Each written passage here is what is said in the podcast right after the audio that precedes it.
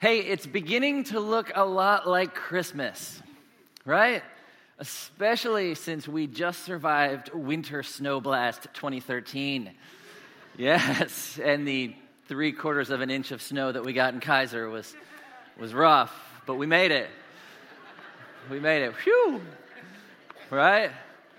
But it is, it's, it's starting to look like Christmas. We've got lights and trees and lights on pallets that say Christmas and there's nativity sets everywhere and christmas music is playing 24 hours a day and everybody's favorite christmas movies are on tv and as you drive you see large oversized inflatable christmas characters in people's yards which says Christmas, and stockings, right? Nothing says Christmas like putting an orange in a toothbrush and some lifesavers and a sock, putting it up on the fireplace. That's Christmas.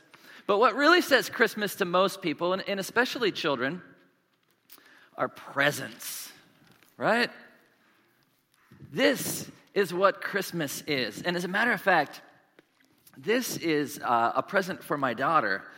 Uh, and my wife wrapped this. Uh, you can tell that because it actually looks good and it's not in a gift bag, right? Because that's what I would have done. My daughter can't wait for Christmas. This past week, we put her to bed and she came out, and we put her back to bed and she came out, and we put her back to bed and she came back out.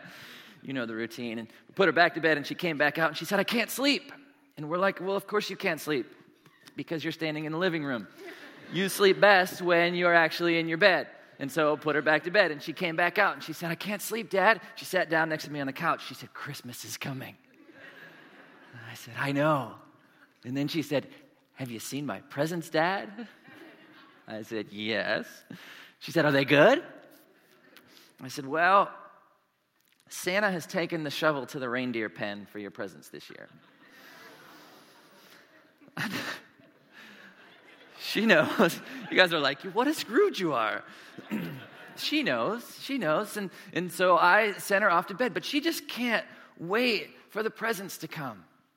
like a lot of us. Let me ask you a question. How many of you have peeked at your presents early? Come on, be honest. Sometime before Christmas morning, have taken a peek at the presents. Come on, put those hands up. We know you're there. How many of you have actually gone as far as to unwrap the presents to peek at them. Uh huh. Pretty telling about who you are. I was talking to one of our middle school pastors this past week, and she said her mom left the house just before Christmas, and her and her brother went into the closet and they pulled out all of the wrapped presents and they unwrapped them and looked at every single one of them. But then mom came back in because she forgot something and found them sitting on the floor amidst all the unwrapped presents. And so her mom picked them all up, put them in bags, and took them back. so good. I was like, oh, what a great story. How many of you would have answered different except that you're sitting next to your parents? mm hmm. I see the honesty here. Because when you see the present, there's just something in you that you're just like, oh man, I can't wait, I can't wait. Hurry, hurry, hurry, it's time to come. Because wrapped inside of this is generosity, it's mystery, it's anticipation, and it symbolizes waiting. Waiting. And, and what I've really done in this service is significantly impaired my daughter's ability to concentrate because she knows that on stage is one of her presents and she has to wait for it. We're going to talk about waiting this morning and what it means to really wait. We're taking a break from our series in Mark and we're going to spend the month talking about the Advent, talking about Christmas. And the title of this month's series is Measured by the Manger. Because oftentimes we measure our growth and success by the standards that the world gives us. We measure it by money and possessions and titles and power and beauty and activity and results. But Jesus came in contradiction to those things. When Jesus came, he gave us a new way to measure ourselves. He gave us a new way to measure growth, a new way to measure success. It's kind of like, you know, remember when Mary Poppins met the two kids and she pulled out her measuring tape But it didn't just have numbers on it. And when she measured Michael the boy, it said extremely suspicious and stubborn. And then she measured the girl, and it said rather inclined to giggle, doesn't put things away. And then, of course, she measures herself, and it says practically perfect in every way. Cha-ching. Right? A new way to measure. When Jesus came, he gave us a new way to measure. You see, God's approach to humanity in the manger isn't just some cool way that he decided to come. It's not just some interesting way that he thought, oh, this would be great. When God approached humanity in the incarnation, it was revealing who he is and what it is that he values. And so when we look at that, we're like, okay, God, we are supposed to be like you. And we want to know the things that you value. We want to know who you are. And so as we look at this story, we're going to see these things. What would it look like if we measured ourselves by the things that God values? What would it look like in our lives if, if we were measured by the manger? If our successes were measured by the things that God values? And so, over the coming weeks, we're going to talk about humility. We're going to talk about generosity. But this morning, we're going to talk about waiting. Because when we look at the story of Christ coming, we see waiting. We see a timetable that God comes on. We see God's schedule isn't exactly what the world thought the schedule should look like. We see people waiting. Galatians 4 4 says, When the right time came, God sent his son, born of a woman, subject to the law. When the perfect time came, God sent his son. But perfect for who? You see, because that time took a long time. You see, the people in the Old Testament would have heard the promises and the prophecies. There were hundreds of promises and prophecies in the Old Testament that point to a coming Messiah. And what that did was that stirred up this longing inside people's hearts. They couldn't wait. I can't wait for the Messiah to come. I can't wait for this deliverance to come. And these prophecies are familiar to us. We quote them, especially this time of year. Isaiah 9 6 says, For a child is born to us, a son is given to us. The government will rest on his shoulders, and he will be called Wonderful Counselor, Mighty God, Everlasting Father, Prince of Peace. Isaiah 7:14 The Lord himself will give you the sign. Look, the virgin will conceive a child. She will give birth to a son and will call him Emmanuel. Micah chapter 5 verse 2 O Bethlehem you are only a small village among all the people of Judah, yet a ruler of Israel will come from you, one whose origins are from the distant past. Jeremiah 23, Isaiah 53, Psalm 22, Zechariah chapter 9, and so many more prophecies, promises that we are familiar with, and so they are written, and so let them be done. And so, God, you have promised these things. Bring this about, make it happen. If you have your Bibles, would you turn with me to Malachi chapter 4? If you want to grab a Bible out of the pew rack there, if you would turn to page 1511. Malachi is the last book in the Old Testament. And if you grabbed a Bible out of the pew, and if you turn to page 1511, you'll discover that there's not really a 1511. The number's not there. It's, it's this blank page. It's this blank page between uh, Act 1, the Old Testament, and Act 2 here, the New Testament. But what this blank page signifies is 400 years. They're called the 400 silent years. And as you can kind of hold that single page in your hand and just understand what that represents. You see, Malachi was written in about 430, 425 BC. And so, between Malachi and the coming of John the Baptist, there's these 400 years, and they're silent years because there, there weren't prophets during those times. There, there weren't prophecies being spoken, there weren't books being written. God wasn't revealing new things to the people.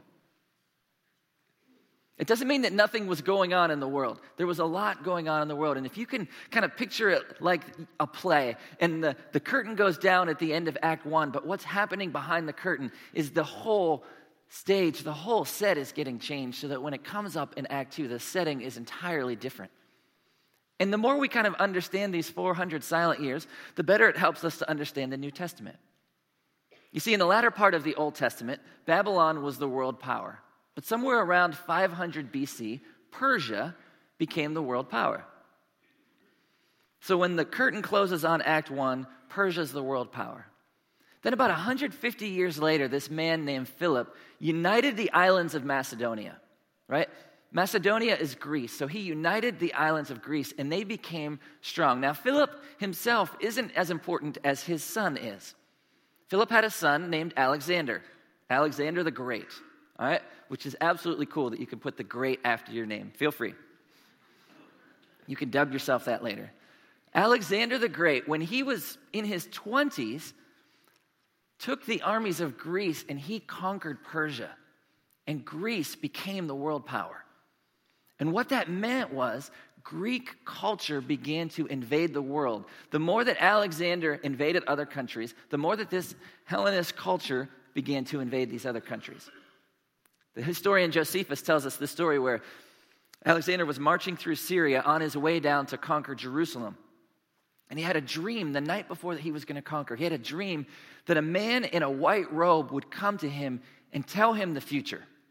And so the next morning, as he wakes up and he's leading his army into battle to conquer Jerusalem, the high priest from Jerusalem walks out in his white robe with the scrolls of Daniel under his arm to meet Alexander. Alexander goes running towards him and says, I had a dream about you last night. Tell me the future. So the high priest opens up the scrolls. And he reads from Daniel this prophecy about this nation conquering this nation, conquering this nation. And Alexander sees himself in these prophecies, and he's so blown away by it that he spares Jerusalem. And he sends this high priest back with honors, and he marches around the city, and he continues to invade all the way down and around and through Egypt.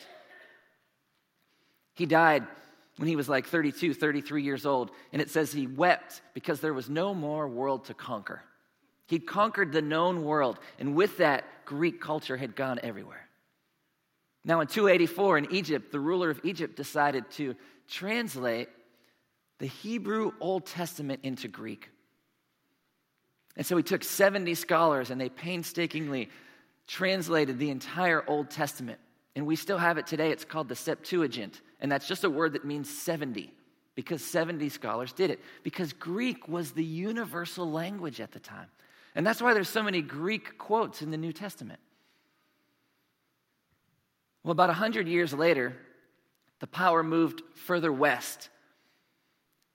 And Rome rose up and started to gain control of the world. But the Greek culture was still influencing everything. As a matter of fact, in the nation of Israel, there was a group of people that said, We don't want to have Greek culture invade our culture. We think that we need to live by the Mosaic law. So, what they did was they started to separate themselves. And the word to separate is the word Pharisee. And so, this group separated themselves out of culture and said, We're going to stick to the old school rules. There was this other group that said, No, we want to welcome Greek culture.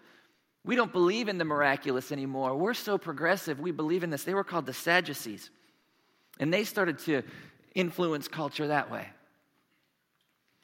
Well, once again, Jerusalem, one of the most conquered cities in the history of the world, was in trouble in 63 BC. And this Roman general named Pompey, he stepped in and he kind of put the sides and it's like, you want Jerusalem and you want Jerusalem. Guess what? We're taking Jerusalem. Rome became the power, but he did set up one of the local guys as ruler. And this guy set up his two sons to rule Judea and Galilee, and one of his sons is named Herod the Great. Again. And when the curtain comes up, in the New Testament, the, the whole scene has shifted. The power has moved from east to west. The culture has changed. The language has become unified. And that's why God says, when the time was right, when the time was perfect, I sent my son. Now, it's easy for us to talk through that history, and we talked about 400 years pretty quickly there, but think about the people who were living it. Think about the people that knew the promises that were waiting on the deliverance of the coming Messiah, whose weeks turned into months, turned into years, turned into decades, turned into centuries. And nothing, That's what this page signifies. Waiting. Waiting on the Messiah. Now, I have to be honest with you, I hate to wait. And probably because I can't stand still, right? Newton's first law of motion a body in motion tends to stay in motion, and a body at rest tends to stay at rest. So just keep moving. I don't like to be slowed down, right? I hate it when I see this symbol here the spinning beach ball of death, right? My computer does, I don't know, a million calculations a second. But when I have to sit there and wait like 30 seconds as this thing spins, I'm so frustrated. I'm like, oh, come on, I'm wasting time. I don't know, maybe you have a PC and it's the hourglass of doom followed by the blue screen of despair. I don't know what it is, but just that moment where you're just like, oh, I can't stand that. Let's go. Parents, have you ever thrown your kids in the car for a road trip and you give them your technology and books and snacks and that last eight minutes, and then they say, What? Are we almost there yet? Are we almost there yet? Right? We hate to wait. That's why we have instant everything.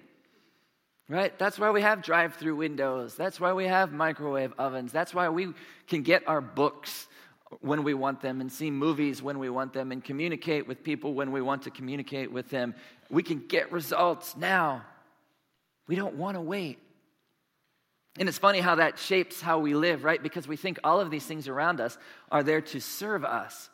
And really, the next logical step then is to say, well, if all of this around me is to serve me, then all of this then revolves around me. And the world revolves around me. And if I can't get what I want when I want it, I become frustrated and impatient and angry. Because it's the message that we receive, it's, it's how we're measured. Think of some of the phrases that we say. Think of what we're told. He who hesitates is lost. Take the bull by the horns. Make it happen. Step up to the plate. Put your game face on. Just do it. Let's go, people. Even in Matthew chapter 7, it says, keep asking, keep seeking, keep knocking. There's a cliche in business that says, hope is not a strategy. You can't just sit and hope for things to happen, right? Hope is laziness and poor planning. And so we think waiting is a waste of time. Waiting is the desert between where we were and where we want to be. And we want to be out of that desert. And so we want to do, and so we want to go, and so we want to take the bull by the horns, and so we want to make it happen. And so we say, Come on, hurry up, let's do this, let's go, let's keep moving, we can go, let's do this. And we say to God, God, hurry up, hurry up, make it happen, God, let's go. And usually when we say that to God, it's for the advancement of our own kingdom, not for the advancement of his kingdom. You know, even if it comes from a place where we're like, oh, well, no, God, this is, this is of you, this is what you want, but it's, it's how we view the world. We usually want to advance our own kingdom and not his. And as much as we dislike it, we're all waiting for something. Think about that for a minute. Ask yourself, what, am I waiting for? Maybe you're waiting to graduate. Maybe you're waiting for the weather to warm up. Maybe you're waiting for your hair to grow back after a really bad haircut. Maybe you're waiting for the perfect fill in the blank job, house, burrito. I don't know what it is that you're waiting for. Maybe you're waiting to be in a relationship. Maybe you're waiting for your relationship to get better Maybe you're waiting for a family situation to get better. Maybe you're waiting for children. Maybe you're waiting for your children to come to Christ or for your children to return to Christ. Maybe you're waiting for the pain to go away. Maybe it's a little harder to articulate for you. Maybe you're waiting for God to do something in you that you know He has promised to do, and yet it hasn't really happened yet. In reality, all of us are kind of waiting for the same thing that all of these people were waiting for during this time. we're waiting for Jesus to show up. We're waiting for Jesus to come on the scene, whether it be in our lives or whether it be his return. We're waiting for Jesus to come. Romans 8:23 says, "We wait with eager hope for the day when God will give us our full rights as his children." You see, just like the people on this page here in these 400 years, we know the promises. We know what God has promised to do in our lives. We know that Jesus has promised to show up, and maybe you've prayed, maybe you've taken something to God, maybe you've laid something at the feet of Jesus and just waited. And maybe the days have turned into weeks, have turned into months, have turned into years. And it's been silent. What do we do with that? How do we live with that? How do we wait well? Because waiting can take us off track. I mean, typically, if we're waiting, and, and let's say you're waiting, you know, for a ride or you're waiting for a meeting, and, and the first thing we do is pull out our phone, right? Especially when we're waiting alone, because it's like, listen, I'm important, people. I can get stuff done still. I can still be doing while I'm waiting. And we do this, and we look at our phone, and we do really important things like check Facebook and um, sports scores and all the really important stuff. Then we make a phone call or two. Then we pace and we look really impatient as we're walking around. And then we get a little bit frustrated and distracted. And, and then we want to go on and do something else, right? And, and that kind of happens when we're waiting just in our lives just on situations when we're waiting for Jesus to show up mentally. You know, we're, we're, we're watching, we're waiting, we're hopeful, and then questions, and then the doubt starts to creep in, and then we get distracted and tired and bored. We get busy with other things, we lose focus. We get forgetful about what God has promised, and we tend to give up. Waiting can be devastating if we don't handle it correctly. And so, that's what these people were doing. The curtain has gone down, and there's been 400 years. And so, how devastating was it? When the curtain comes back up, what do we see? What do we see the people doing? Matthew and Luke give us the story of the birth of Christ. We're going to look at Luke, Luke chapter 1. When the curtain comes up, right away we see Zechariah and Elizabeth.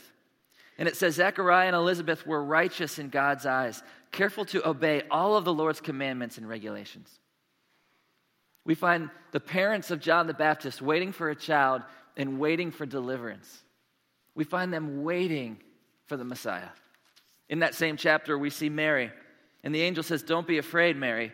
You have found favor with God. You will conceive and give birth to a son. You will name him Jesus. And then she does this amazing song of praise in chapter one where she says, God, you remembered us. You promised these things. You delivered. We've been waiting for them. Way to show up, God.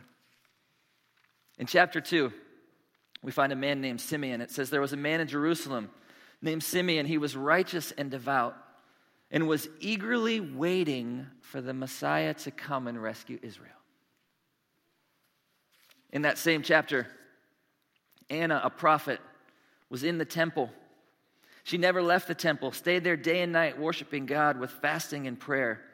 She talked about the child to everyone who had been waiting expectantly for God to rescue Jerusalem. When the curtain comes up after 400 silent years, we find people waiting. And so there's got to be something to how they were living. There's got to be something to the way that they waited to allow them to stay faithful. You see, we think waiting is this. In our minds, waiting looks like the DMV, right? It just kind of hurts your stomach thinking about it. You're like, oh, what a waste of my life sitting here. Or we think waiting looks like this the traffic to get across the bridge into West Salem. At least when people who live in West Salem tell the stories, that's what it sounds like. Or if you're a student, waiting looks like this Oh, just praying for that clock to hit three. But it has to be more than this. It has to be more than just that, because that's what makes you discouraged. That's what makes you give up. I want to tell you what waiting is. Waiting is three things hopeful watching. Waiting is hopeful watching. Have you ever stayed up late in the summer to watch a meteor shower? And you go outside at night and you stand and you stare up in the sky and you're just like, all right, bring it on, God. You're waiting for God to just flick a star across the sky for you, right? And then you do this and you look down and someone goes, there's one. You're looking this way, there's one. Oh, and then you finally get to see one and how awesome it is. Just that hopeful watching. You see, the prophets had given these prophecies and these promises, but then they told the people, but you gotta keep watching. You got to put your hope there. You can't get distracted. The prophets were always saying, you keep giving your attention to other things. You got to stay focused. That's why Micah 7 7, he says, As for me, I watch in hope for the Lord. As for me, I watch in hope for the Lord. I will continue to watch for the promises of God, knowing that the more I wait, the more that fear creeps in, the more that abandonment creeps in. But I will continue to watch, hopefully, for the promises of God. It's not watching and wishing. It's not just our own wishes, like our own desires. It's watching with hope, which is this confident expectation that God will do good. This hope that God's promises will be fulfilled. Not our wishes, but according to God's perfect plan. This hope in this one who can do it. And so, as it turns out, hope is a strategy. Because we are to hope in Him. That He's going to do good. That's why when the angels show up and they talk to Zechariah and Elizabeth and Mary, they're like, Don't be afraid. I have something good to tell you. And so there's an attitude shift that we need to take, this mental shift where we're like, okay, I'm going to continue to hopefully watch to see God work because I trust that He's going to take all of this, the small and the big, and He's going to work it for His perfect plan. And He is working. My hope is in you. And so I will hopefully watch. Waiting is also patient activity. We always think of waiting as, as passive, something that's determined by events that are out of our hands. Well, sometimes. But waiting isn't inactivity. Waiting's a verb, and it means to be steady. It means to endure. And in Romans 8, where it says, we wait with eager hope, wait there means to put away all that should remain behind. You see, part of waiting is holiness, because holiness means a separation from sin and a drawing closer to who God is. That's what holiness is. That's what waiting is. Waiting is to put things behind that should be left behind. Waiting is holiness. And that's why when we read about Zechariah and Elizabeth and Mary and Simeon and Anna, it tells us that they were righteous people, that they were pursuing holiness. The people that God uses in this story to bring about the birth of his son are people that were pursuing holiness. You see, active waiting is to be fully present in the moment. It's the conviction that something is happening where you are and you want to be a part of it. The conviction that this moment that you are standing in is the moment. And that takes patience. You see, impatient people always think the moment is happening somewhere else. Impatient people are always like, well, the moment's happening over here. And when they get there, they're like, wait, the moment's happening over there. When they get there, the moment's happening somewhere else. And that's why their moments always seem empty. Patient people dare to live where they are. Patient people pay attention to the things that are going on around them. Patient activity is knowing that what you are waiting for is growing up in the soil that you're standing on. That God is planting seeds, and these seeds have been planted and they're growing. And like I told you, I hate to wait, but God's teaching me to be patient and to be present where I am. I was reminded this past week, I took my family to Disneyland, the happiest place on earth, unless you hate to wait. Right? because that's what you spend most of your day doing. And you can get in this mindset of like, all right, hurry up, hurry up, let's get this through. It's all about the ride, it's all about the ride. But you know what? I get to stand in line with my family that I love. And my girls aren't running off to be with their friends or doing anything else. We're all pretty focused. We're all right there. Something's happening right there in line as we're waiting to have this experience. And maybe what God is doing in us while we are waiting is just as important as what we're waiting for. Maybe it's more important. Waiting is this patient activity, it's this pursuit of holiness. It's that something is going on right where we are. And I also want to let you know this it's this mind shift with this watching, it's this pursuit of holiness, this activity, but you also have to understand that it's open ended. Waiting is open ended. So often we wait on a schedule. When we see the presents, we know that there will come a time and we know the date and we know the morning that we get to open them. But in waiting on God, it's open ended. Too often we let our schedules dictate our waiting, and then we get disappointed, and then that slips into despair. It's open ended, which means it's open handed. You don't get to pull the levers. You don't get to control it. You don't get to go to God and say, okay, God, uh, I need this by next Friday. Bring it on. Or, God, you have till January 1st. After that, right? He's the one in control. He's the one with the perfect plan. It's about His kingdom coming, not ours. And so it's open ended. So we actively submit to Him and we just walk on in confident uncertainty, trusting that He is God.